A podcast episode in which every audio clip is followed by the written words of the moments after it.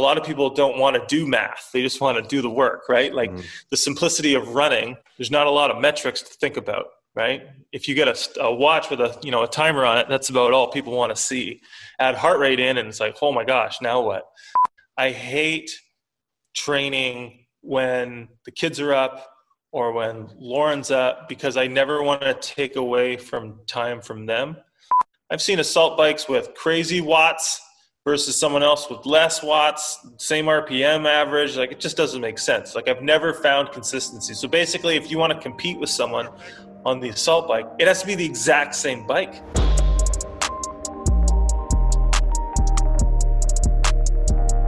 All right, Justin, we're live. How you doing, buddy? I'm okay. Even though I just gave you the spiel of why today's been hectic, but uh, yeah, crazy morning crazy morning on your end so far. Um, I'm glad we're finally able to to do this. I've been wanting to to chat with you on the podcast since the summer, but yeah, I feel like we've been uh, we've been playing tag for a while now at this. But yeah, thanks for having me on. Finally, it's great, man. I finally worked out. I was worried. I was worried yesterday because we are supposed to do this yesterday, mm-hmm. and I got so wrapped up in reorganizing tools and, and materials and stuff downstairs that I literally I went upstairs, I looked at my phone, I saw ready when you are from you. I was like, oh my gosh, this is 30 minutes ago. my wife's like, you missed your thing. It's like, yeah. But so I appreciate rescheduling. I'm glad we got this in before the That's end of the year. Exactly. 24 hours later, we're back at it. So for yeah. those who don't know you yet, can you talk a little bit about you, who you are, and what you do? Sure. Um, Justin Farina. I am nearly 39 years old. I uh, am the coach and owner, I guess, of uh, Garage Athlete. Uh, that's my it's my fun hobby job, and I'm a full time high school phys ed teacher uh, officially. So that's that's job number one. Um, married 12 years, on three young boys, um, 10, 8, and 3, who keep me hopping and uh, that's, that's basically it. Yeah, we're, going to talk about a bunch of stuff today: CrossFit, all the ergs, programming, um, training Great. around you know family and family time and work yeah. time. Uh, but I want to start with the first one. First question for you being, um, how did you initially find CrossFit, and what did you think of it when you first came across it? Great question. Um, so leading up, so I, I, found out, I found CrossFit in 2005. So I've known about it for a while. Early. Um, yeah, I guess. I, yeah, compared to people now. Um, I had been working out with a buddy of mine, uh, Russell, at a local gym and uh, doing typical like men's health magazine splits um, getting into supersets. Read an article about Tabatas. So like, oh, we should do these Tabata interval. You know, just finding things that looked interesting because we were both we're both athletes growing mm-hmm. up, and this is what how old are we at this point? Twenty three, so early twenties. Um, you know, doing you know cool supersets, taking a you know pressing exercise with a pulling exercise. So learning about balancing movement patterns and stuff and mm-hmm.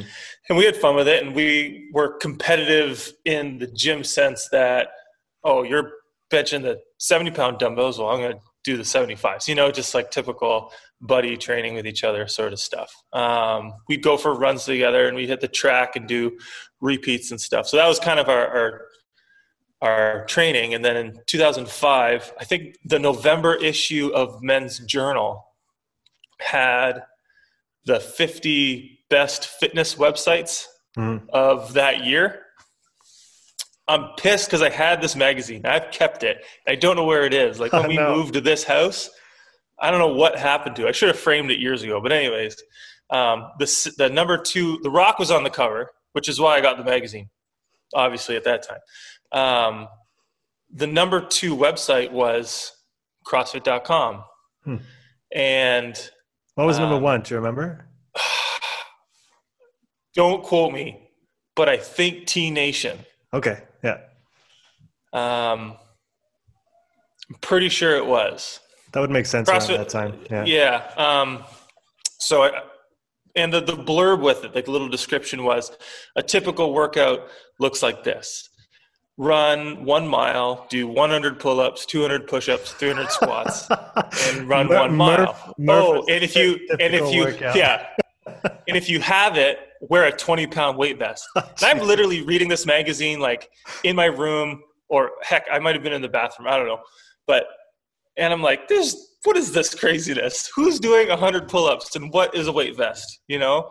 Um, and yeah, like looking back now, of course they choose like the signature benchmark hero wad that is yeah. very challenging.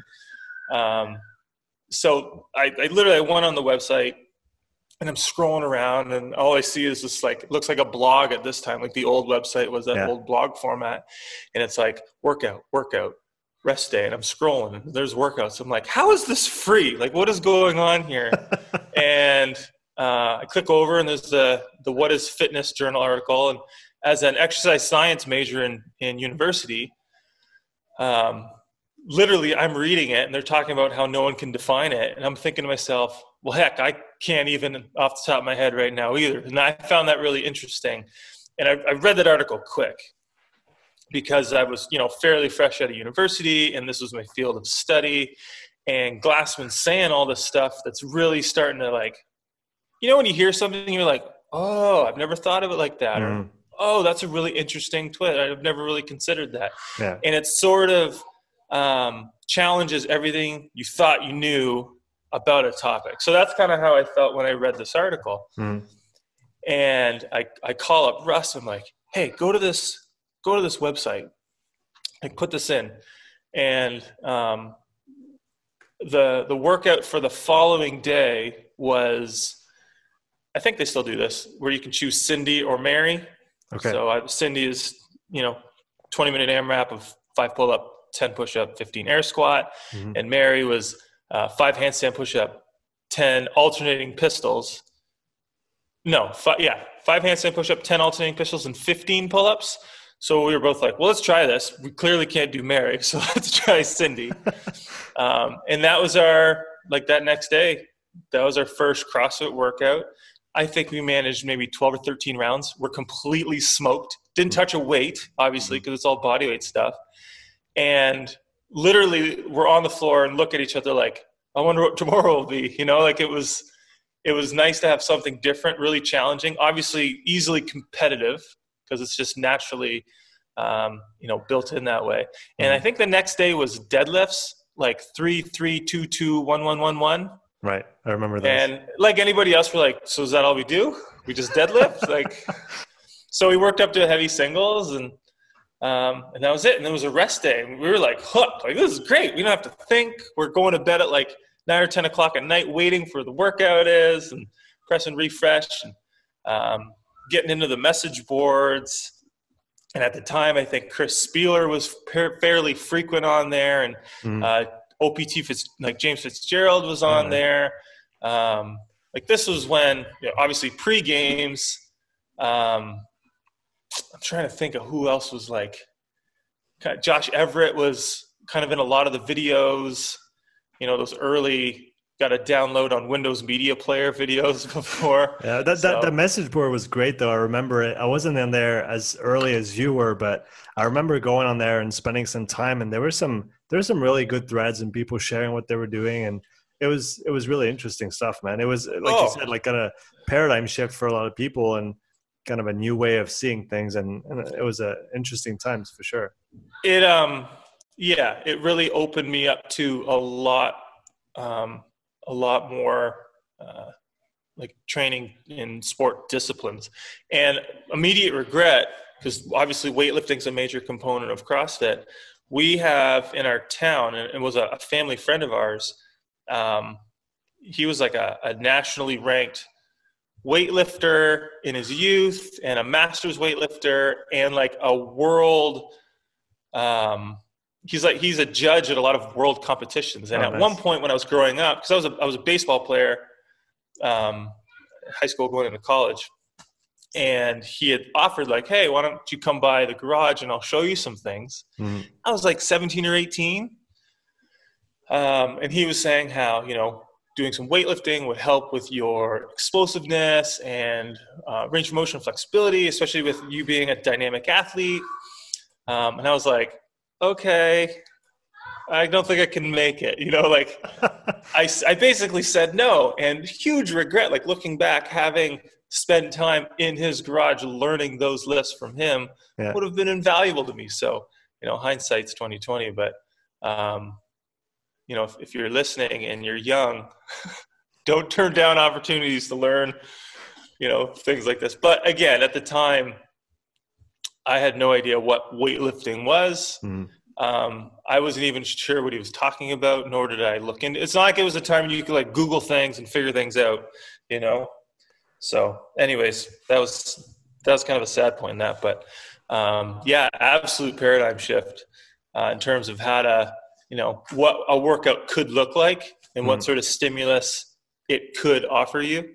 And, yeah. and how did uh, how did you go from it might be a long a long road to cover in a few sentences but how did you go from that time of finding crossfit to where you are now and and what you're doing? Maybe talk about what your training looks like today and how it's evolved uh, since the days that you found crossfit.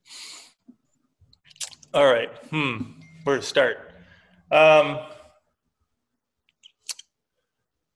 so i guess fast forward a decade from when i found it so i guess 2015 maybe 2016 mm-hmm um, and this is where obviously the CrossFit Games are a lot more popular and growing at this time, and and the internet is big. And um, I would obviously, you know, following different CrossFit athletes, you started to get a sense of what you know window into their training, how they structure their programs, who they're leaning on as a coach. Um, and at that point, Cam Nichol um, from Great, you know, Great Britain rower, Olympian, mm-hmm. now a doctor. Uh, found, he had started rowing WOD. I remember. And that, I saw it because Sara Sigmundsdottir I think, got involved in it, and there may have, she may have posted about um, you know working with him. Just a quote. And okay, this is interesting. And he started offering rowing specific workouts like three days a week to help you improve at CrossFit. But obviously, learning about indoor rowing, and I had a rower in my garage. I used it occasionally mm-hmm. for calorie workouts. Or I remember when I first got it early on. Um, Is it the first erg you got? Yeah. The rower? Yeah. Yeah. In 08, 2008, I got one used oh, okay. for like 800 cool. bucks Canadian. Uh, I still have it. Where is she? She's over there. Um, uh, but I remember rowing a 10K like in the dark and it took me forever, maybe like 48 minutes, and I hated every second, and it was so uncomfortable. But uh, yeah, I've obviously come a long way since then. Um, so 2015, whatever, I don't know what year it was. It might have been 2016. But anyways, um, rowing WOD, three rowing specific workouts a week. Um, and it was the first time I saw rowing structured in such a way that you were looking at uh, stroke rate, average pace, um, controlling, and this is his big thing, like you know, learning how to control your speed with rate. Hmm. So this understanding of rowing at a certain um, cadence or certain strokes per minute should then be you know a certain speed window or whatever you know at that time relative to your 2k pace is whatever time depending on your rate. So this was a new concept, this concept of rowing at a you know a rhythm and a cadence and trying to hold a specific pace throughout and then seeing how that pace changes as your rate changes and a lot of his workouts were um, you know rate restricted um, you know with, with specific pace targets and then over time obviously with any progression you're going to see improvement and six weeks later i was like this is amazing. Like I, I enjoyed rowing. It was the first time I've done like a dedicated, um, like aerobic program mm-hmm. in my life. I did track in high school, but I was a thrower. Like I was throwing shot and discus, right? And you know, like I was eating burgers while the girls were running by, like doing the cool down laps, just shooting me evil looks.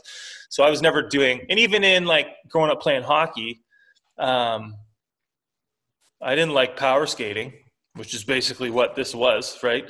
Um, you know, hard intervals and and laps and whatnot. But so for the first time, I'm seeing like structured aerobic workouts on the rower, Mm. and I was really hooked. And I think it was a combination of having specific targets and um, just those like that tangible data of the monitor, and really understanding the power of that monitor at that time was a huge game changer. Mhm. And kind of like when I first discovered CrossFit, you know, I'm telling friends like, "Hey, this stuff's this is great." So I'm telling them like, "Hey, have you ever looked at your stroke rate?" and people are like, "What are you talking about?" So, um, so that was that was a real game changer. And and from there, doing that program, he had his first year um, was free Mm.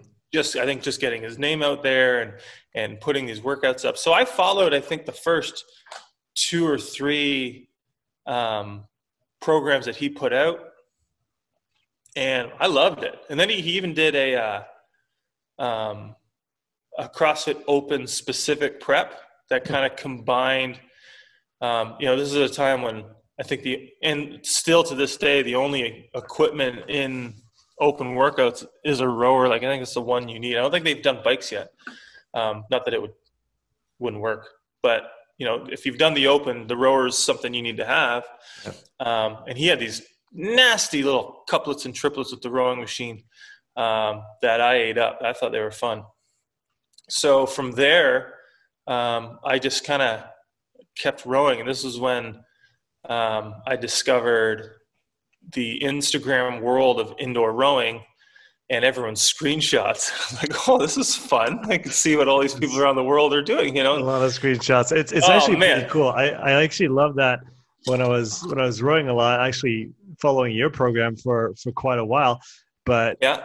the it's probably and that includes the Instagram and your online your Facebook group that we'll talk about a little bit Mhm. later. But probably the most positive communities I've been a part of so far in terms of sports. Oh, the Concept 2 community is amazing. Yeah, it's pretty it's it's pretty fascinating how everybody's really supporting each other and what's interesting is like you said, you have that monitor, you have the data right there and everybody is just rowing relative to their own 2k pace or, or whatever program they're doing. And so you can cheer everybody on and you don't have to obviously you compare yourself to to what the other, you know, boys and girls are putting up there, but it's always in good spirit because you know what they're doing relative to their own, you know, kind of frame. So I found Yep, it absolutely. really, really interesting in, in that regard. Yeah. I've in the one part of the community I haven't experienced yet is like the live race community. Right. like where all of these online people you know go and meet up and hang out and then race and then you know hang out again um, at, at this point in my life i've just never been able to get like even to the canadians which is only a three hour drive down the road like it's not far enough away that i can't make it considering people fly all over the place to go to these things but Yeah. um, with young kids i've never been able to justify to myself spending some money and driving you know three hours there and three hours back to row for six or seven minutes when Probably I could do it in my But house. for you, it's probably six. well, not right now. Maybe six low if I'm lucky. Um, but uh, the fact that there's a lot of virtual stuff, you know, makes competing in your garage and at home, especially now, Mm. um, you know, a lot easier. So, but yeah, that was kind of um, that program in CAM really jump started um, where I'm at today, and you know that kind of leapfrogged into um, again finding the online community and you know utilizing the logbook and those competitions, and then jumping on to um, the cross team challenge Hmm. um, teams and workouts, and then um, you know the the focus shifted online for me as a coach uh, before we had our third child. Mhm. Um, we had this is the condensed version of the story. Uh, we had uh, a garage gym that we then uh, partnered with someone and chose to move um, to a facility because we were kind of busting out the seams and a lot of interest. And um, there's another gym that was looking to expand, Hmm. so I kind of jumped on that. We had combined, and then a few months later, we realized bad business decision on our part because we did not vet this fella very good, and uh, he ended up screwing us over pretty good. So uh, we left that in a matter of months. Right. And um, you know, with that, obviously, we had this weird transition where we weren't having people come here because you know most of our gear ended up uh, at the new space. Mm-hmm. So um, I still had uh, a few people coming here um, privately, and then I finally, you know, told my wife like, "Hey, Lauren, I'm gonna just build a website, and I'm gonna start to run some some online program, just see what happens." Mm-hmm. It was hmm. like you know, Squarespace website, which I still use, um, and I think it cost maybe 400 bucks to start up, with get the name and and get the website done. And you know, she's rolling her eyes, thinking, "Okay, fine. Like, we're what, not out that? that? much money. If it uh 20. Hold on, this is our fourth year online. So what? 2017 then? Yeah. Um, yeah, in May. And uh, what was the first program you wrote? Oh gosh.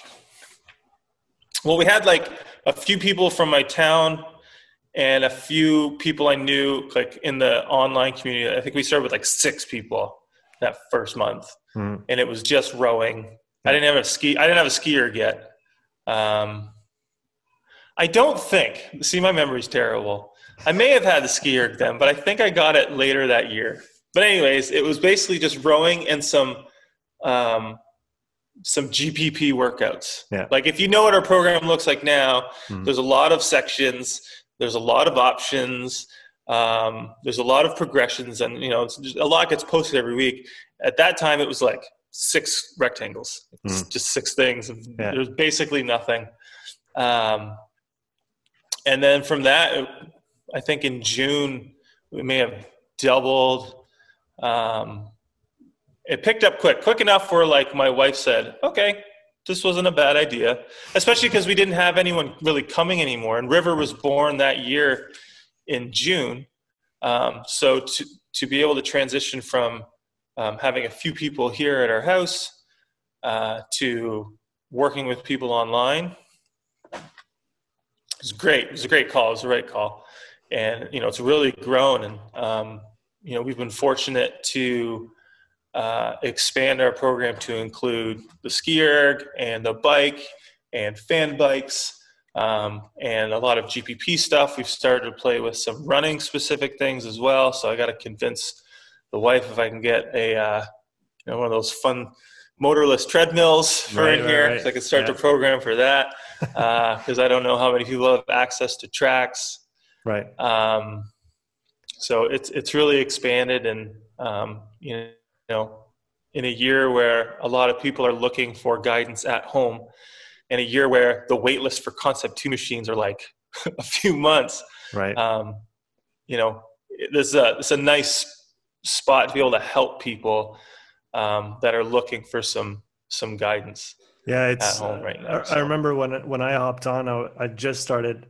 Um, I mean, I always knew what the rower was. I think back in the day, I must have pulled like a, a 650 or something like that. 640, I think, quite a quite a while ago, and then using your your programming for not quite a year, but almost, I got I got down to a 621 and something. Uh, that was during pretty a, fast during a competition in in Canada. Um, and it was great to, like I said, like I said before, the the online the Facebook group that that you run. I think there was at the time when I joined, there was over 100 people on there. And everybody, you know, kind of following their own lane, doing either rowing workouts, some mixing up with some skis, uh, some doing the bike, some doing the GPP, but everybody sharing their stuff. And you could, you know, kind of cheer everybody on. And uh, I really, really enjoyed the, the the metrics you know just having the data and just being able to say this is my 1k 2k 3k 6k 5k 10k whatever you do yeah um, and and and the ability to to kind of switch focus and be like okay it's it's almost like it's almost like cross i want to say crossfit in a in a nutshell but around the ergs in the sense that you could always work on something and improve a little bit you know? If if you if if maybe a I don't know if if if if uh, if a given distance is is not in the cards for that week, maybe you can try something a little bit different that you haven't tested in a long time, and that can that can come along nicely. Um, maybe following up with a with another question here, what what are the biggest mistakes that you see people make when they start following one of your programs, whether it's uh, rowing, skiing, or um, or other? Where do people get blocked usually? I think so and this might partially be on me um, i think people will sometimes they'll get so bogged down by the options. Mm. like in a typical week when you have you know in a in a let's say a specific progression you have eight rowing workouts to choose from. Mm. what do i choose? Where do i start? What do i do on this day?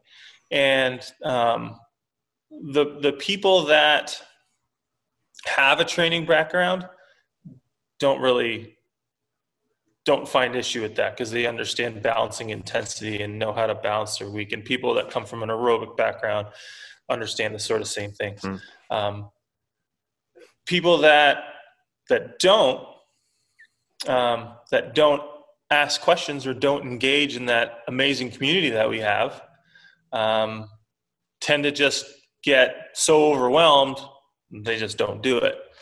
Um, and I think that you know that might be more on me to um, be better about checking in with new members more than I do, um, or it's just a matter of people need to don't be afraid to, to ask questions because it's it's written, it's in the literature, it's in the FAQs and all that. Mm. Um, and I'm very quick to respond to people. I always have been.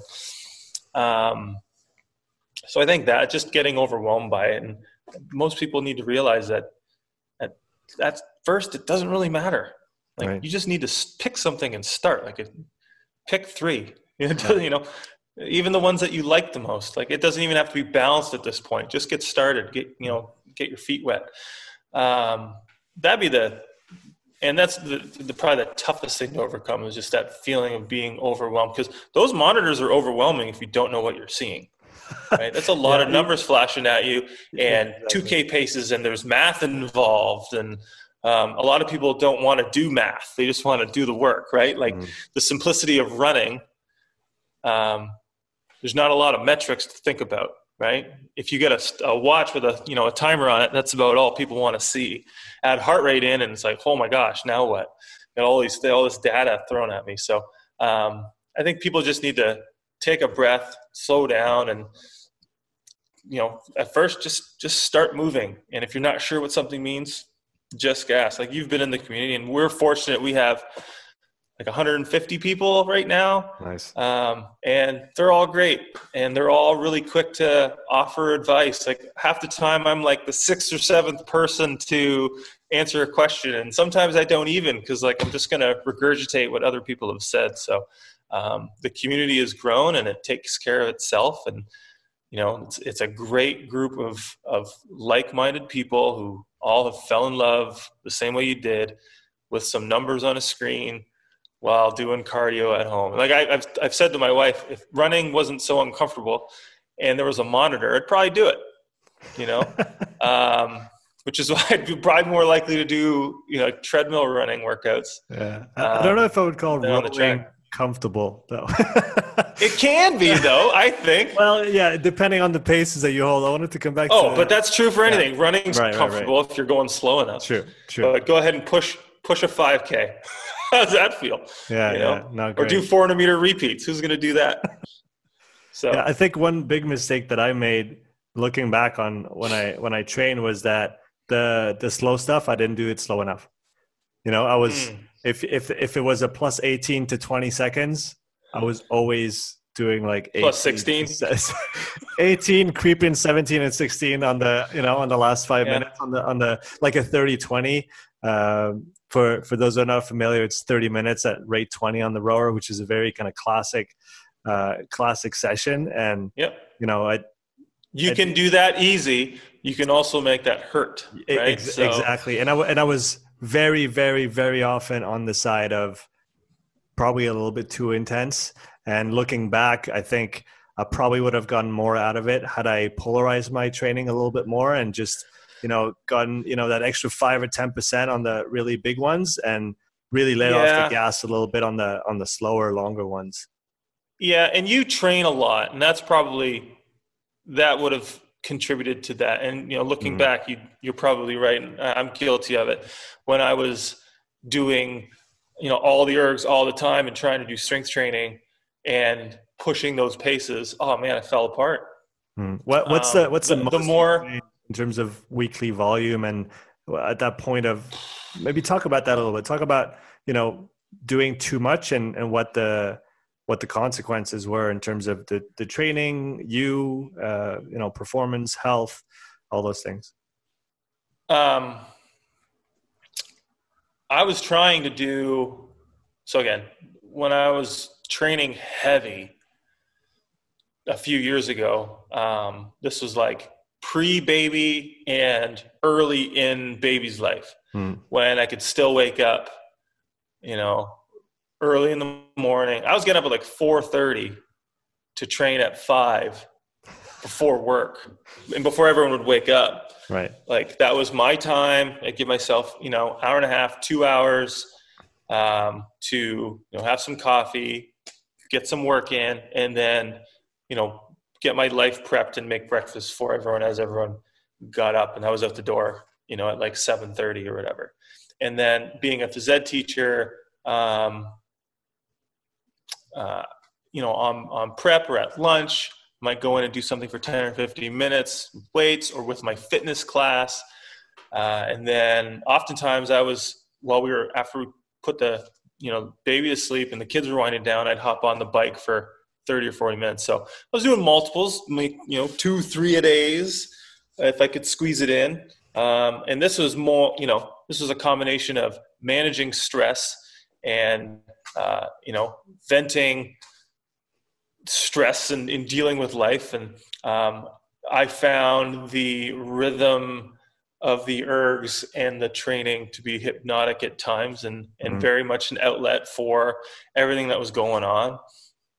Um, but I would I would find that you know every few weeks I'd start to break down a bit and um, would get I wouldn't say I'd get sick, but um, just the mental fatigue, like rundown. Really, yeah. yeah. Yep. Exactly. Um, so kind of like you looking back, would have been smart to do a lot more slow stuff in between. Because really, like the more often you train, hmm. the more you need those longer, steadier, truly aerobic pieces. Yeah, right? true. Um, like I like I did one today on the. I just started your your biker program back up again, and um, it was an easy session. It was the six times five minutes on two and a half rest, and I I, I sweat one drop from my nose at, on the sixth interval, and that's it. there it is. Barely sweating, not even breathing. My legs, my legs were there, and you know that was the session. But I, I kept it at the high end. I kept it at the plus twenty, and I didn't, I didn't budge. I didn't try to get a second or two, just to really try and respect that. Go hard when it's time to go hard, and go slow when it's time to go slow. And I feel like you know it's it's one of those sessions you come out and had I done a session like this two years ago, I probably would have said to myself, that was, that wasn't enough. I need to do more, you know, but looking back now and with the, the experience yeah, but past you, years. Yeah. Yeah. You felt good though after.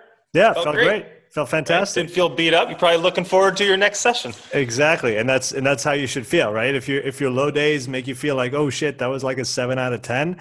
Well, exactly that wasn't that probably wasn't. You don't want to you don't want to get off those long ones and dread what's coming, right? Mm-hmm. You want right. to feel like that was good. It's what I needed. I'm ready for tomorrow's repeat sprints or whatever it is. If if um, everything if everything went according to plan on say the family life, work life, what would be your ideal training schedule on a on a week? With work? yeah, let's say with work. Let's make okay. it realistic. Without work? Oh man. No kids? No family? Four a day. No. Um, ideal. I didn't mind the early mornings. I liked mm. the quiet. I liked having um, that time to myself. Uh, and I liked having time that wasn't interfering with family life.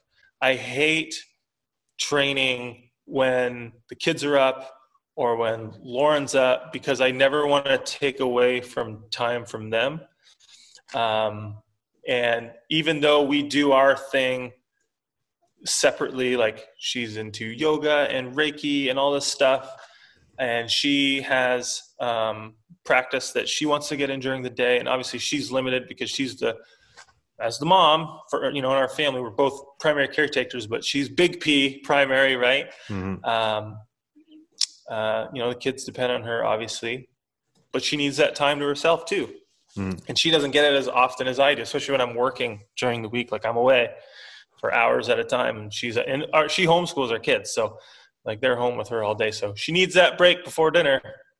Um, so you know obviously if i could train early which i just can't right now um, i'd probably be up early again and that 5 to 7 a.m block for mm. work. Um, and then that'd be fine. And then you know if i get home after work and the kids now they're getting a little older like to play out here in the gym.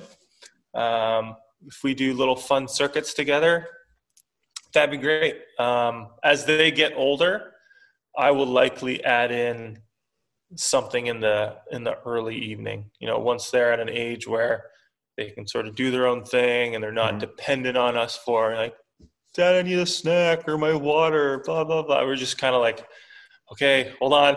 Be right a there. bit more independent yeah yeah. Um, then I might add in uh, some stuff. Now, this is all dependent on the health of my body, which right now is not in a good place. How's how's that going? I've had I've had SI joint issues on my right oh, yeah? side okay. since high school. I think being a, a throwing athlete hmm. javelin and discus and shot put and throwing a baseball all rotating in that same direction. Yeah. And I was a left-handed at hockey, so shooting that way. Um, tennis, same thing.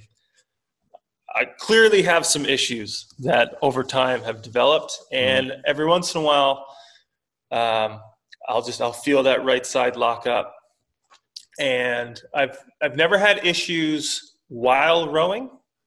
I've never had issues thankfully on the ski erg either, but there's no extension there. Um, but deadlifts sometimes present issues. Mm. And a few days ago, um, doing box jumps, and I don't do rebound box jumps. I do step down because I don't want to blow an Achilles, right? I'm not trying to go super fast on those. Right. I'm working on the jump part. Um, but I landed on the box and I just felt I didn't land like too stiff either. I didn't think. Um, and it was like the second round of a workout. Hmm. And like two or three box jumps in, I hit and I just felt my back. I just felt that right side lock up. And I was like, oh, there it goes. What's your That's what's it for your, a few more days? Yeah, what's your strategy when when something like this happens? Because I think it's it's it's common, right? Anybody who trains frequently enough, things like this are going to happen one day or another. So when that happens in the middle of a workout, As I stretch. Boom, so yeah, what do what do you do? Oh, in the middle of the workout? In the middle of the do you stop? Do you finish? Oh yeah, yeah. I texted Lauren and said my back's out.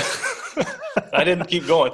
I, I wanted to because I was I was the boys were out here. I had set up Isaiah. He's our middle. He's eight. Um, I set up a little circuit for him, and River was playing around too, and hanging from his rings and stuff. So I was like motivated. I don't do CrossFit workouts very often anymore. Mm. Um, a couple times a week if the time presents itself. Uh, and I was like, this is a perfect time to do this and kind of warmed up a bit. And uh, there it goes. So it was frustrating. But I would uh, I wouldn't keep going. I definitely wouldn't wouldn't push it. I'm not rowing until I feel normal again. I'm basically not doing anything that requires extension. Although, I mean, picking and moving up gross moving groceries and cleaning up tools isn't exactly good for me, but that stuff's got to happen. Do you, do you keep training in those following days and just modify things so that you so you for example ski yep. or bike or do something that's not gonna pause If it's comfortable, I'll do it, um, and I'll do it at an intensity that's comfortable. If I feel anything, I'm not doing that. Is that what you um, recommend to people usually? Is if, if anything happens and you have the option to do something else, don't just do nothing and, and do. If you are okay with resting fully, and that's what you think you need, do that. Um, if if I could see a chiropractor right now, I'd be there. You know, but I'm not dealing with you know quarantine, lockdown chiropractic visits. I don't even know if they're open to be honest. Um, but yeah, like if if you are similar in the fact that your training is an outlet and it's something that's a big part of your life and um, you enjoy that time and exercise is important people. Mm-hmm. um, and you're fortunate to have options. Like i have a lot of toys in here. Um, do what do what feels okay. Like the bike erg isn't very comfortable. Mm-hmm. for some reason the echo bike is. Right. I don't know if it's just position because I can be a little bit more upright, can use my arms more and sort of take pressure off the, the back. Today's episode is sponsored by Strength Coach Network, the number one education and networking platform for strength and conditioning coaches. Strength Coach Network offers over 200 hours of video education delivered by elite level presenters such as Dan Pfaff, Jay DeMayo, Derek Hansen, Cal Dietz, and Buddy Morris. If you work with or want to work with team sport athletes and take your coaching to the next level, you will find everything you need to know on topics such as speed development, plyometric training, conditioning, rehab, program design, and much, much more. Strength Coach Network also allows you to interact with hundreds of coaches from all over the world, ranging from top NFL, NBA, and MLB coaches all the way to the grassroots level. You can ask questions, respond to popular threads, and get valuable insight from the best in the business. Strength Coach Network also covers career and business development tailored specifically for coaches. If you want a resume critique, need to get ready for an interview, or are looking for professional networking advice, go to strengthcoachnetwork.com slash upside to get your first month at half price. That's strengthcoachnetwork.com slash upside. Yeah, I'd say the um, erg is a little more folded forward, and the maybe the the fan bikes are a little more yeah. sitting upright. Yeah, I suck at cycling, but anyways, um, do you have a do you have a favorite um, fan bike? Whether it's I know you have the Echo. Do you have do you have the Airdyne? Do you have uh, the assault I, bike? I don't have an assault bike. Mm. I've used assault bikes. How do they I compare to the look, Echo? Um, I think the Rogue Echo bike is the best. the best the best bike. I like that it's belt driven. Mm. So like those chain driven bikes, when you stop pedaling, it'll keep going. Right. Which isn't very safe when you're tired. Like I've seen a lot of people bail yeah. getting off the assault bike and yeah. getting, you know, tripped up and scraping their shins because the pedals don't stop moving or whatever. Mm. Um, and we have some old Schwinn air Airdynes that I'm always worried about the kids when they're playing on. I'm like, don't lose a finger or, or something, you know. But the echo bike just it just stops which makes it harder because like there's not you got always have to overcome um, that lack of momentum when you first start mm. um, but uh, it's quieter mm. it's windier though i think okay and, and I, I, got the model before the yeah uh, okay. uh, i got the model before they had the wind guard which oh, would be yeah. really nice to have at this point um, i hate the monitor though oh is I it hate it what's wrong with it it's so. Well, I, I, guess once you're used to concept two, anything after that is is hard to digest. PM the PM five is amazing. It's backlit. It has all of this programming, you know, capability. Mm. I've but is the assault bike got a good monitor? No, like no. they're all clunky. They're all. Yeah, yeah. I think the assault bike might have um, more ability to like program intervals better. Okay. I'm not sure. I haven't spent enough time on one. Uh, mm-hmm. but you're really limited with what you can program on the Echo bike, and it's okay. got this cheesy three, two, one, zero countdown before you start, which is so unnecessary, and I don't think you can turn it off. Um, I love Rogue. Sorry, guys, but like the monitors hurt. Like I wish Concept Two would just be monitor people for all of these things. You know, and they get they could just make monitors for all the tools and all the equipment. Yes, exactly. Well, and on top of that, um, I don't think the bikes are necessarily calibrated equally across the map. Like, mm. I don't think you should have competitions that use these bikes because I don't necessarily think they're going to read the same precision that the Concept 2 ones do. Like we trust that um, a 2K on a rower where you are is going to be the same as a 2K rower rower where I am. Like you yeah. can compare those times. Mm. You, I've never seen I've seen assault bikes with crazy watts versus someone else with less watts, same RPM average. Like it just doesn't make sense. Like I've never found consistency. So basically, if you want to compete with someone on the assault bike, it has to be the exact same bike. Right. To know if it's legitimate. you have legit to switch not, back right? and forth if you if you want the exact same like because I mean and you, you see that I guess the parallel would be with the the drag factor and the damper setting on a on a rower where it could have two rowers at, at a five yet uh, depending on the age the usage the the dust all those things uh, yeah. you'll get different numbers on the drag factor right and that's bound to Height, happen with sea level barometric pressure like there's so many factors that go into that specific data point mm-hmm.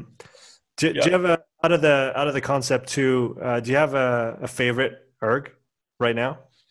Like if I had to use one? If you had to pick one between the rower, the ski, and the bike, tough choice. It is a tough choice. Um, I would probably be most inclined to row. Mm. What if you What if you one. could have two? Like gun to my head, one rower. Okay. Oh, two? Oh, yeah. row and ski. That's easy. Row and ski. So row and ski. Yeah. Bike comes last. Distant third. do you do you still? I'm terrible the, at cycling. That's why. do you still hold the the records on the? Oh on the no! Ski? Gosh, no, no. Have you heard of Jason Marshall? Oh yeah, this this guy's a this. You should ask him. Yeah. Um, between him, between Did he him take and the James, half marathon too. He took most of them. Uh, the the only ones he doesn't have, James Hall has. Right. And uh, and who else? Well, I think I think James's brother Eddie has the hundred meters still. Right, I remember um, that one. no, the the thirty to thirty nine year old and open world records. I'm not touching those, hmm. especially mm. my current level of fitness. So, right. no, no. What about no more. the 40 49 when you once you pass the mark? Okay, so I'll let I'll let you in on a secret. Come on, I'll, t- I'll tell looked, nobody. I have I haven't looked at the records. Okay. For that age group yet, but I plan on it. And I mean, I'm gonna be 39 uh, in a few weeks, so that gives me like one dedicated year mm.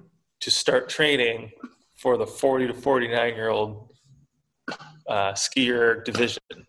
And if there are some records that are achievable, mm we'll work towards them. But I got to look at that list because there are some there's some monsters at that age group too.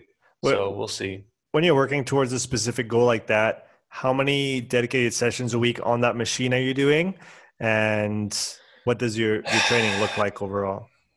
So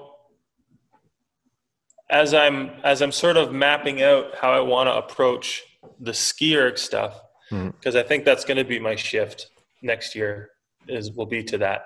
Um, I'll I'll try and ski every day. Okay.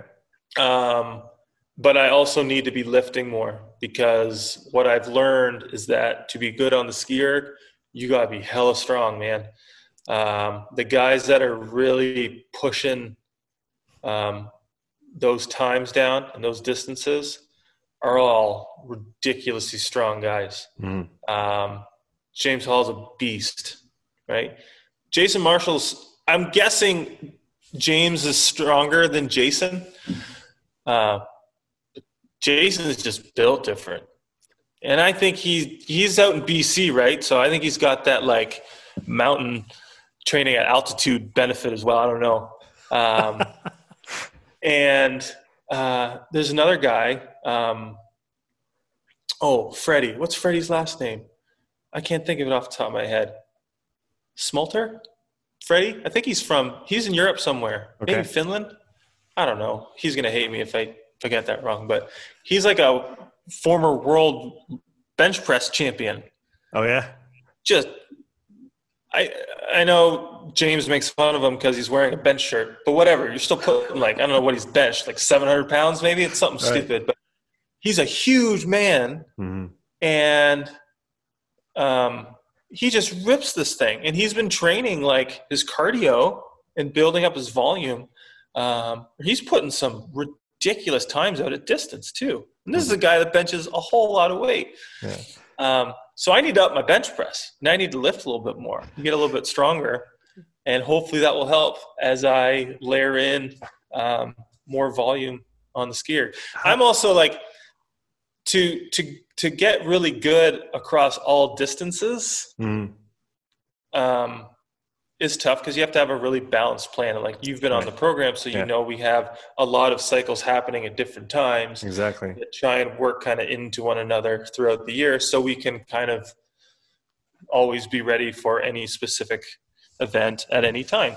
Mm. Um, so you know that balance is tricky. I know I'm never going to top these guys out on the short sprints. Um, you know, it's never going to be my strength. Mm. Um, so I'll just try and get as good as I can across the board and see if I can set some PBs along the way. And if it happens to be faster than other people, great. If not, then then so be it. I'll at least update the PB board and and be done with that. How how much of a rowing base did you have when you started skiing and then how long did it take you from first ski workout to actually owning a couple world records? Um was probably rowing a, about a year and a half where mm. like I was more of a focus. Yeah. Um, and then I got the skier, maybe it was 2018, 2017. I don't even remember. 2018, maybe. Um, I started to just play with it and try and get a feel for, okay, what rates make sense? Like taking what I know from rowing in terms of pacing how can we then do the same thing on the ski like what's that look like and mm we hmm. still have conflict and discussions and debates over this like what so rate is what rate put us up to put us oh debate. the debate is um, so just as an example what is the equivalent 30 minute or what's the equivalent 20 strokes a minute row on yeah. the skier is it 40 right? or is it higher or lower i think it it I think it varies. So I was very like strongly in the it's 40 right. ballpark for a few different reasons. One, the rowing stroke's about double the skiing stroke mm-hmm. in terms of length. Mm-hmm. Like I'm about 150 to 160 on the row, meter five, meter six, and skiing I'm like six foot four. I'm 193 centimeters. Okay, big fella. I guess. Um, bigger than most. um, on the rower. it does, I guess. I've heard that. Um, and my skiing stroke, which isn't quite Nordic style. Like if you watch Nordic skiers, they're very boom, high cadence, very mm. short. And if you watched, you know, early CrossFitters with this big long the butterfly. Who's holding ski poles up here? Oh, don't talk about that. But like this really long, like extended over your head. You know, no leverage to you know your ankles. Like that's stupid. Like I don't know why we're. That's so much excess motion. Right. Um, I'm like a forehead to like mid thigh pocket range in terms of, of stroke length. Because if mm. you if you if you know anything about the force curve and you look at the force curve on the monitor, um, right around here when you get more of your weight transferring on top of those handles mm. is when you get peak force production. Now that happens really early in the stroke. So reaching way up here doesn't make any sense, right?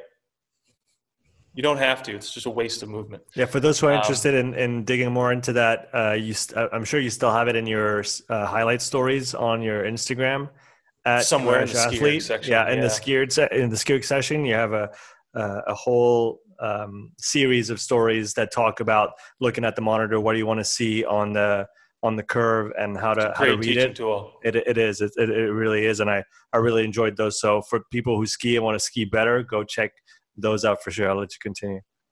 Um, so because of the the stroke length mm. being half, doubling roughly doubling the stroke rate kind of made sense.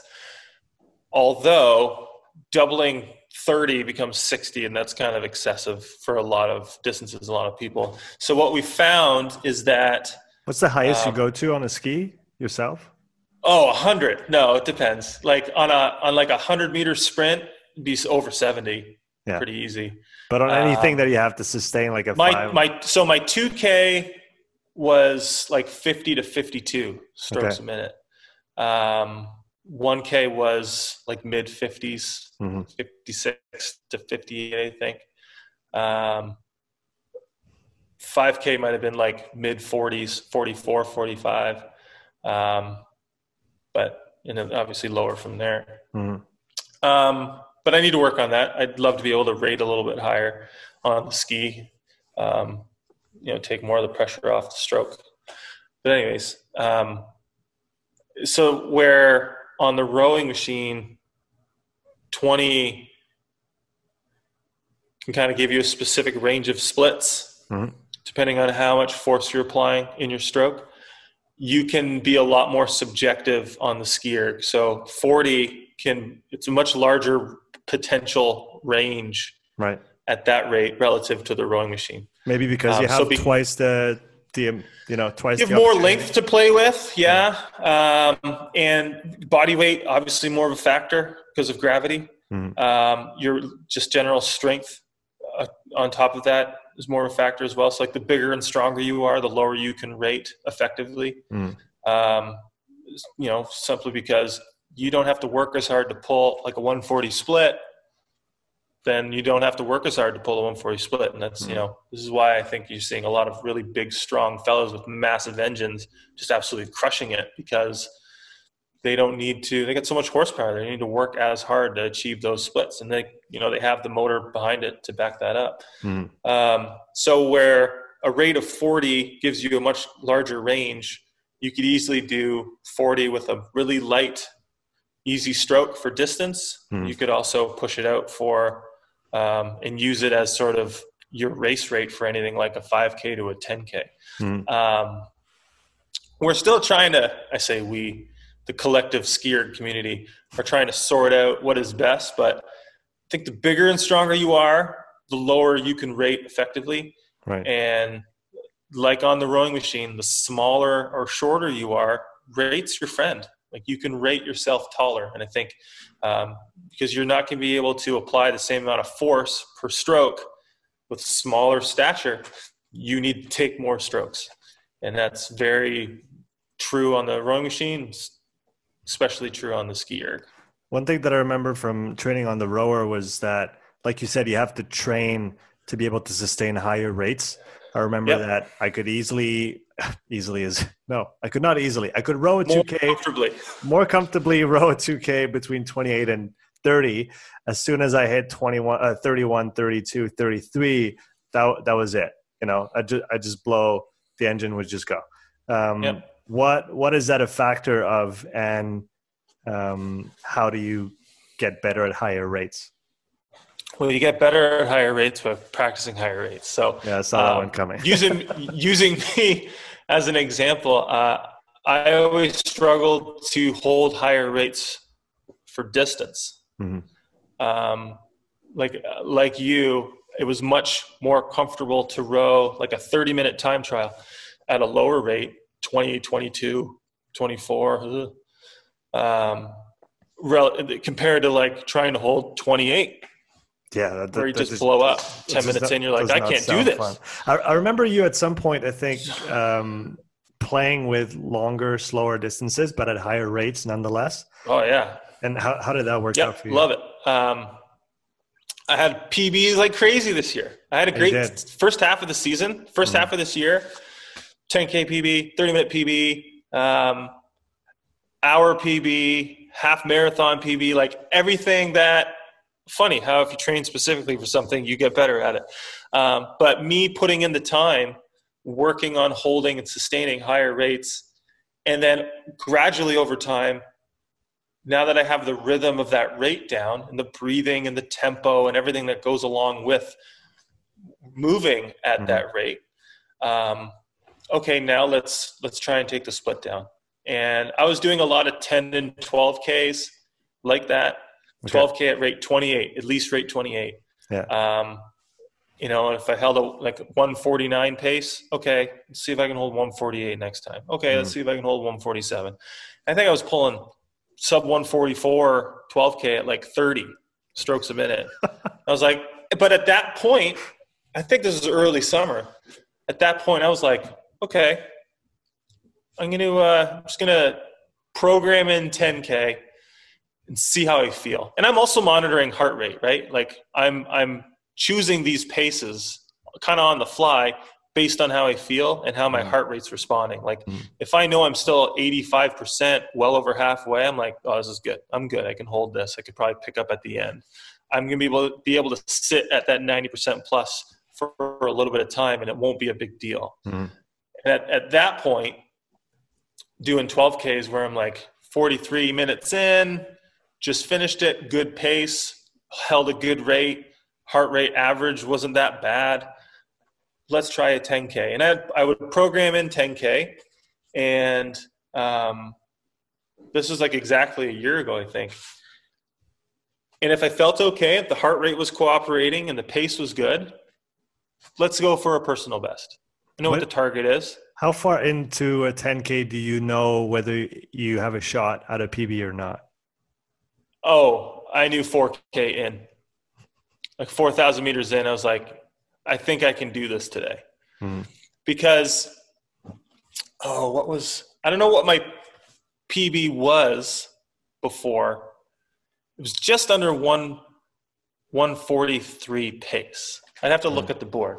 Um, so I, I started in the 143s for that first four, you know, just first half and heart rate was great. I felt good. I didn't feel fatigue. I just felt like the fatigue of lungs from breathing. Hmm. Legs felt strong.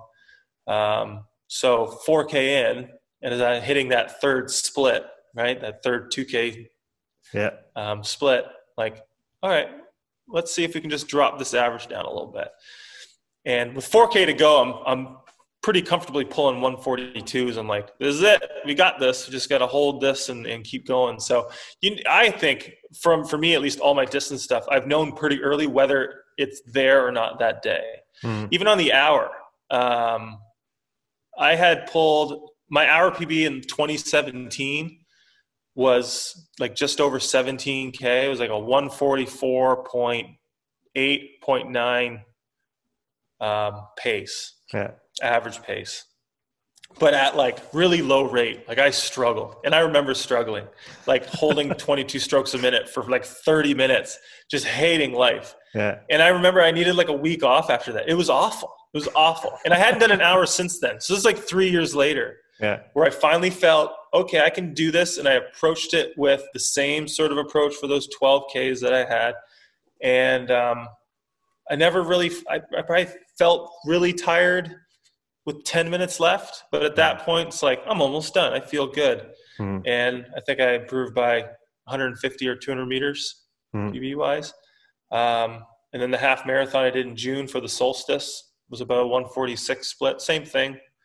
Felt okay. Although at that one, I will say I was over 90% for the last half an hour. So I remember like, I remember just thinking, you have, you are so close. Like you've done so many 30 minute pieces. Like you mm-hmm. could definitely do 30 minutes now, right. but I hate seeing 90% plus heart rate. I'm just yeah. not comfortable there. Yeah. And maybe I need to do more work at that.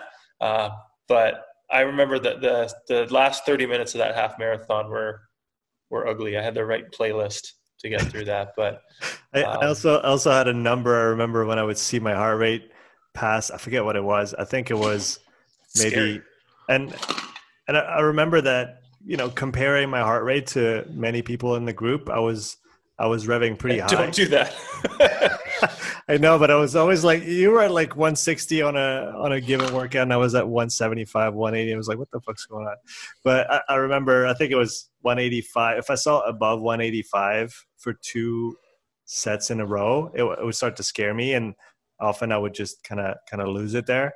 Um, but again, it's another thing that you can work on, right? Your awareness, being comfortable with certain um, like zones is a big word, but just mm-hmm. you know areas of intensity that you're that you're putting out and and controlling your breathing and and all those uh, all those different or or not making sure your breathing does the right thing when you're at those high paces i remember also the the importance of strategy even on a like 5k and and higher especially but how you get into the distance and not knowing it at first i think the first time i did a 5k on the rower i must have done a I forget what it was, uh, maybe a 1740 or something like that. And I literally redid it three days later, just uh, kind of learning from my first bad execution. And I yeah. took 30 seconds off.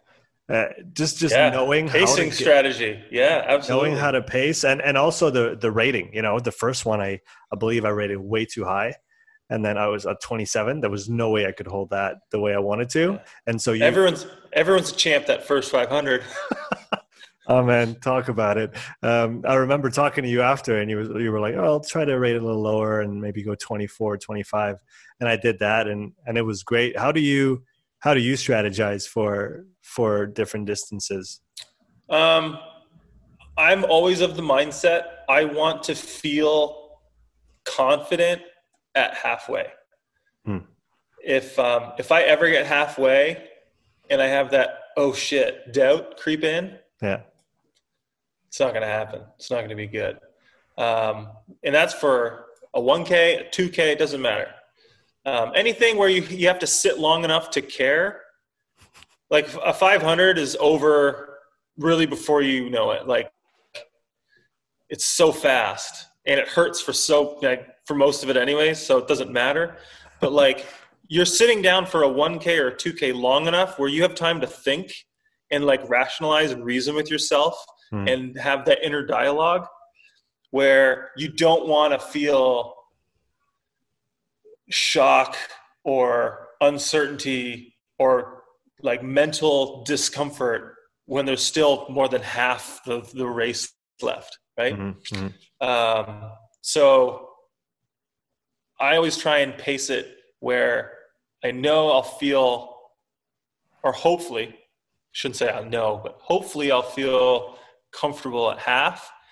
And then if you feel confident and comfortable, not comfortable in the sense that like you can relax, but comfortable at your pace, confident that you can still sustain it. That's what I'm talking about. Um, because the second half then becomes you got this. There's it's way more positive. Your outlook is like I can I can get faster on the second half. Mm. Right? I can make up time on the second half. I'd rather have that feeling than the feeling of dread and suffering that would come if you come out too hot and then need to suffer through the, the back half because and I might have a different strategy live. I might have a different strategy racing people. I have always done this alone in my garage, right? right? And who wants to suffer alone in their garage when they don't have to, right? I think that that mental sort of game is is tough to overcome sometimes. What's the soonest? That's my pacing strategy. What's the soonest you've stopped uh, when going after one of your PBs? Just I don't know. I, I, personal experience. I remember I believe it was a 1K that I tried to that I wanted to go for, and I believe I stopped 200 meters in. I just it just wasn't there. What's the, yeah. what's the soonest you've you've cut something short? Um, off the top of my head, a minute into a thousand meter ski. Hmm. Um, just knowing there's still like two minutes left. Yeah. Like, no, thanks. No, thank you. I don't want this today. Um, I've cut a row off 500 meters in, like a 2K row, 500 meters in. That's soon. That's early. You just see, you see like 1498 meters ticking down. You're like, no, there's no way. Yeah. I have to do this for 1500 more. Um, yeah, the days where the meters are slow or the time is ticking by slow, like yeah. there's because you've probably had rows where you sort of zone out and then when you look at the time or the thing you're like oh we're, we're getting closer yeah. right i love those i love those days when um, that was already 700 meters okay all right let's go let's zone out again right where are we going to be on the next time we kind of come back to reality um, I love those rows. But yeah, it's it. You know, you know early. You know mm-hmm. fairly fairly soon, and sometimes you know in warm ups. Sometimes yeah. you know in warm ups, yeah. and you program the stupid monitor anyways. and then you quit, and like you knew you were going to quit, but you did yeah. it anyways. I hate that. That's I, I had I probably had, the worst. I had a, a really good uh, warm up routine set up where I had I had four minutes, one minute off, three minutes, one minute off, two, then one. And then I would do a bunch of shorter sprints and then a bit more. Uh, I just had it all, you know, kind of down pat. And I knew exactly what pace I should see on the monitor on each four, three, two, one minute. And then what mm-hmm. I could pull on like a, t- a heavy 10 stroke. And that would like you said, you, you knew, I, I knew right from the end of the, the warm up how that session was going to be. You know, am I, am I easy on the warm up or is it really a drag to, to get the numbers that I usually want to see? And yeah. so, so how do you, how would you recommend people modify their workouts uh, given how they feel or what they see in the, in the warm up? Cause that's probably more accurate than just waking up and being like, I feel good or not.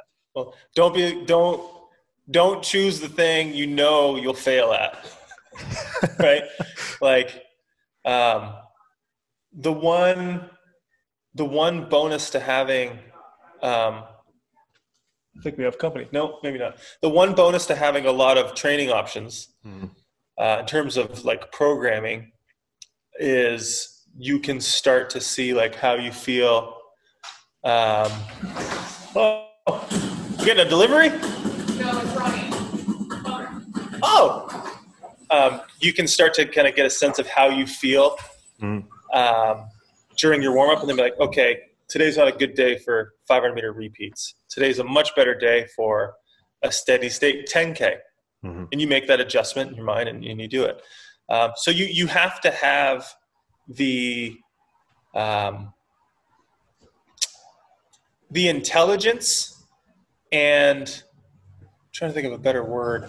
Yeah, but not just like the flexibility, but like the mindset to be okay with it. Because I think a lot of people, um, and I'm guilty of this all the time, where you had a original plan, you went out, you're like, I'm gonna row like eight 500s today. I'm gonna warm up, and even if I feel bad, I'm gonna do it anyways. Mm-hmm. And I think you're just now. Some people get into it and do great right? That might be a, a PB on the session.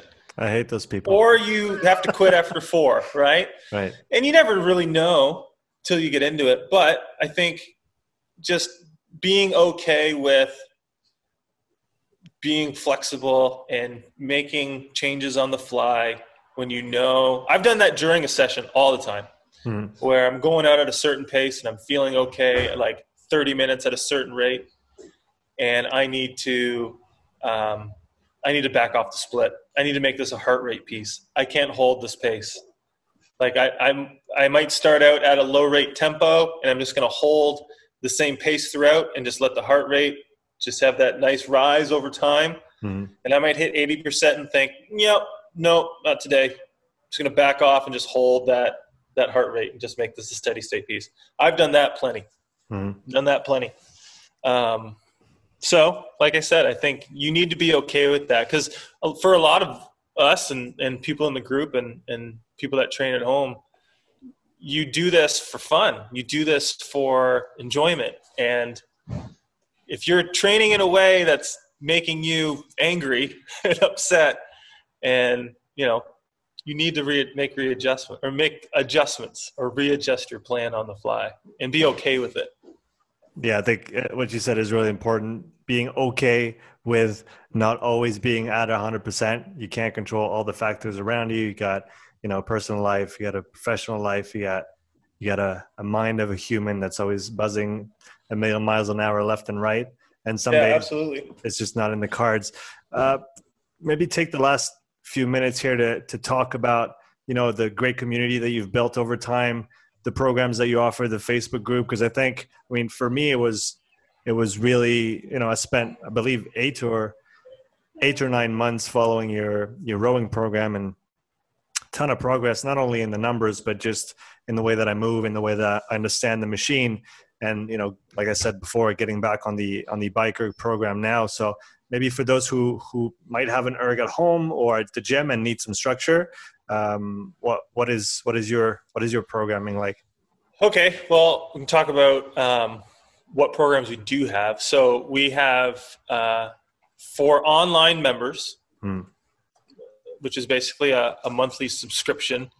Um, you have access to an indoor rowing program, a skier program, a biker program, a fan bike program, which you could use really any fan bike for. Hmm. Um, we have an ergathlon program. So if you have happen to have a rower, a skier, and a bike, you can use all three in combination in our mm. plan. And we have a GPP fitness plan, which includes uh, right now three GPP workouts that incorporate at least one of the ergs or fan bike, and then two running specific workouts that can be completed either on a track or a treadmill if you have one. Mm-hmm. Um, and that's for our members. They have access to all of them. So even if you only have a rower or a skier, um, quiet boys. Oh man, we got company. Um, yeah, all of a sudden, uh, if you have only one, doesn't matter. You can yeah. just follow that plan. Uh, a lot of the people have more than one machine at their disposal, so um, they work either with me or in communication with the rest of the group on how to best sort of balance that out. Mm. Um, the training cycles change throughout the year. Um, on our website in the FAQs, there's uh, a year map that basically outlines the full year by cycle for each machine or each program. So mm. if you aren't sure when the 5K rowing cycle is, um, you can see it on that map and how that compares to um, some of the other cycles or programs on the other machines. And we try and balance intensity and what our focus is on throughout the year. So it's not like we're doing, okay, it's 2K row, 2K ski, and 4K biker cycle now, guys, where you can't do that. Like, right. uh, we try and balance our intensity and our focus as much as pos- it is possible mm. across all of the machines that's the tricky part of programming for the group because you want people to um, obviously peak at certain times, but have opportunities to peak at certain times on different things in a 52 week cycle. Right. Um, you know, as, as a macro cycle. So mm. that's the, the sort of tricky puzzle for those that have multiple ergs. So it's for them, it's like picking and choosing what their focus is when it's indoor rowing sort of race season, which we're in right now, most people are in our current you know 2K rowing cycle. Um, there's also a 5K and Tour de Ski Erg cycle going on right now mm. to prepare for the February Tour de Ski Erg. And our our schedule sort of mirrors the events that Concept Two has. So um, the World Sprints for rowing is in March. Uh, the Tour de Ski Erg, uh, the indoor rowing World Sprints in March. Uh, the Tour de Ski in February.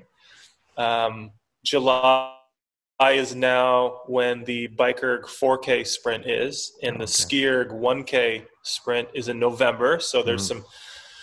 We have cycles that prepare for those specific things. We'll have a bit of a CrossFit Open specific prep uh, and lead up for the Open this year, which is mm-hmm. now in March and only three weeks long. So we had to kind of delay that a little bit. Um, yeah, and then eventually I want to kind of get more specific with uh, the running and kind of blend that in to it as well. So that's for the members. We also have um, digital um, plans or downloadable plans available as well, um, which people can buy. They have the program as a as a PDF file they can mm-hmm. use whenever they want. Um, and obviously, if they need any guidance or assistance, I'm a Instagram or email message away and I'm always open to you know assist people or uh, help people understand if they have questions about a specific workout or pacing or want some feedback. Um, I'm always available as well. So um, we have the subscription membership and we have some standalone or downloadable plans, which kind of are always sort of growing. I've had some time, been able to add a few more um, this year. Uh, or at least this winter. So I'm currently working on the uh, version 2.0 of the Dad Plan. The Dad uh, Plan. Which, What's the Dad Plan? Which is the Dad Plan is an indoor rowing program. It's a 2K program um, that takes into consideration a lot of parents only have like 30 to 45 minutes mm-hmm. to get in some quality work. So it kind of like it takes the um, the important parts of training for the 2K and kind of condenses it. So we take out the long, slow volume, we shorten that up a bit, um, and we add in some some you know sprint intervals and some stroke power development stuff. But again, this is all stuff that can be done in less than an hour, um, four days a week for 12 weeks, and uh, you know that was kind of written out of need for myself, where I don't have a lot of time. I want to train for these specific races. Mm-hmm. So that's kind of where that name came from and that program came from. So just working on a on a newer version or an updated version of that. Yeah, well, speaking from experience, Justin, I can I can tell everybody listening that uh, all those plans are fantastic. The community, like I said already, is outstanding. And oh, I didn't even talk about that. So, um, the other so access to the our Facebook group. Yeah. And not everyone has Facebook, so we have people that get email delivery, which is mm-hmm. fine. Um, but the Facebook group is the sort of primary place where the program is delivered and people interact and people post results and I can comment and we can all be supportive of each other and it's it's the best part of of of what we do um, mm. to interact with people around the world and share in our training efforts with one another um, compare notes I mean, we have that shared understanding a lot of us are parents a lot of us are working a lot of us are younger and older and you know it's a great mix of people um, that all look at the same monitor every day, right, and understand what that what goes into that. Mm. Um, so it's a beautiful group with great people.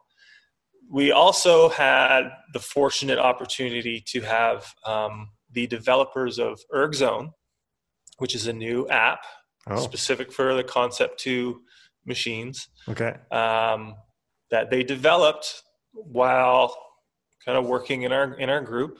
Um, it's now available for download in the App Store or Google Play Store.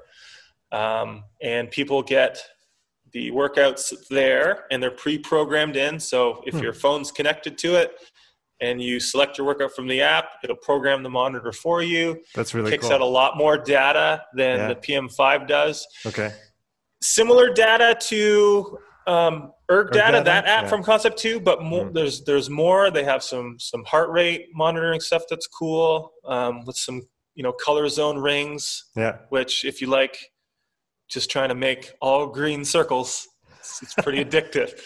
Um, they have uh, a percentage of 2K pace category. So if you're working at like 90% of your 2K pace or 110% of your 2K pace, it's that. mm You can track watts there as well um, um, which I feel like I'm going to start tracking more. I think watts are, are going to be my new metric yeah. because one watt improvement is still improvement. It sure and is. it takes a lot less effort to improve by one watt than like one second.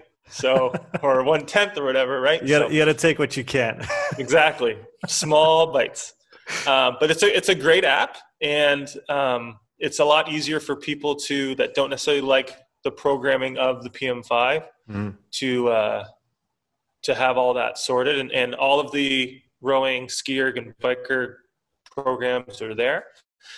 And I think eventually, uh, what I want to do is have um, our digital download programs available to purchase through there as well. So instead of having mm-hmm. the PDF file, you would just have access to the program through their app exclusively there um, instead they're also gonna they're gonna have it's a great platform because um, we'll be able to run some competitions through it as well. So the same way you run comp like if you've ever competed online in Road Royalty or or the Row Series or whatever, um, they use uh, platforms like Throwdowns or whatever, and mm-hmm. but you would have to manually enter your score and whatnot. Uh, competitions through ErgZone will be you have the app, you go to the competition or you sign up for it, pay your fee or whatever, and then the workout's posted, you select it, it programs a monitor for you, you compete, um, your score gets uploaded through the app directly onto the leaderboard, mm-hmm. um, and the leaderboard will all be there. So the whole thing will be housed on that app. Uh, That's really cool, man. Um, my hope, we are actually hoping to do a multi-erg one for November yeah. of this year, but between COVID and changing stuff at school, you know, teaching, it was just too stressful. And The last thing I want to do is try and plan a competition. Right, it's a in lot. the middle of that. So I'm hoping to to run one in August, and um, it'll be a competition where athletes will have to use all three machines. So there'll be rowing events, ski erg events, and bike erg events, mm-hmm. all collected into one uh, leaderboard. So we'll see how that goes. But that's kind of in the works for summer of, of 2021. Probably August is what I'm looking at. Where can people find you on the social, Justin? At Garage Athlete uh, on Instagram primarily. I would say Twitter, but I don't tweet. Um, but my Instagram does upload to Twitter, so you can find me there, I guess. Um, uh, on Facebook, if you want to look me up, Justin Farina, or uh, at my website, garageathletefitness.com. Um, there's a there's a message thing at the message box at the bottom. My email's there as well. So uh, Instagram's probably the easiest, as it's the one I frequent the most. Awesome. Well, I'll link all those in the in the show notes for people to go check it out, uh, guys and gals. If you're looking for uh, an erg program of any kind, please go check out what Justin does. It's amazing work, and like we said multiple times, the community is really the dif- differentiating factor. Thanks a lot for coming on, man. Appreciate it, Sean. Thanks. I'm glad we finally got to do this. It was great talking to you. Yeah, absolutely. So big thank you to everyone who tuned into this episode. Uh, like we said, make sure you follow Justin on Instagram at Garage Athlete. Uh, check out his programs and his uh, membership community as well. And I just want to finish by saying thank you to our sponsor for this episode. You can go to strengthcoachnetwork.com slash upside to get 50% off your first month. And we'll see you soon for the next episode. Take care, guys.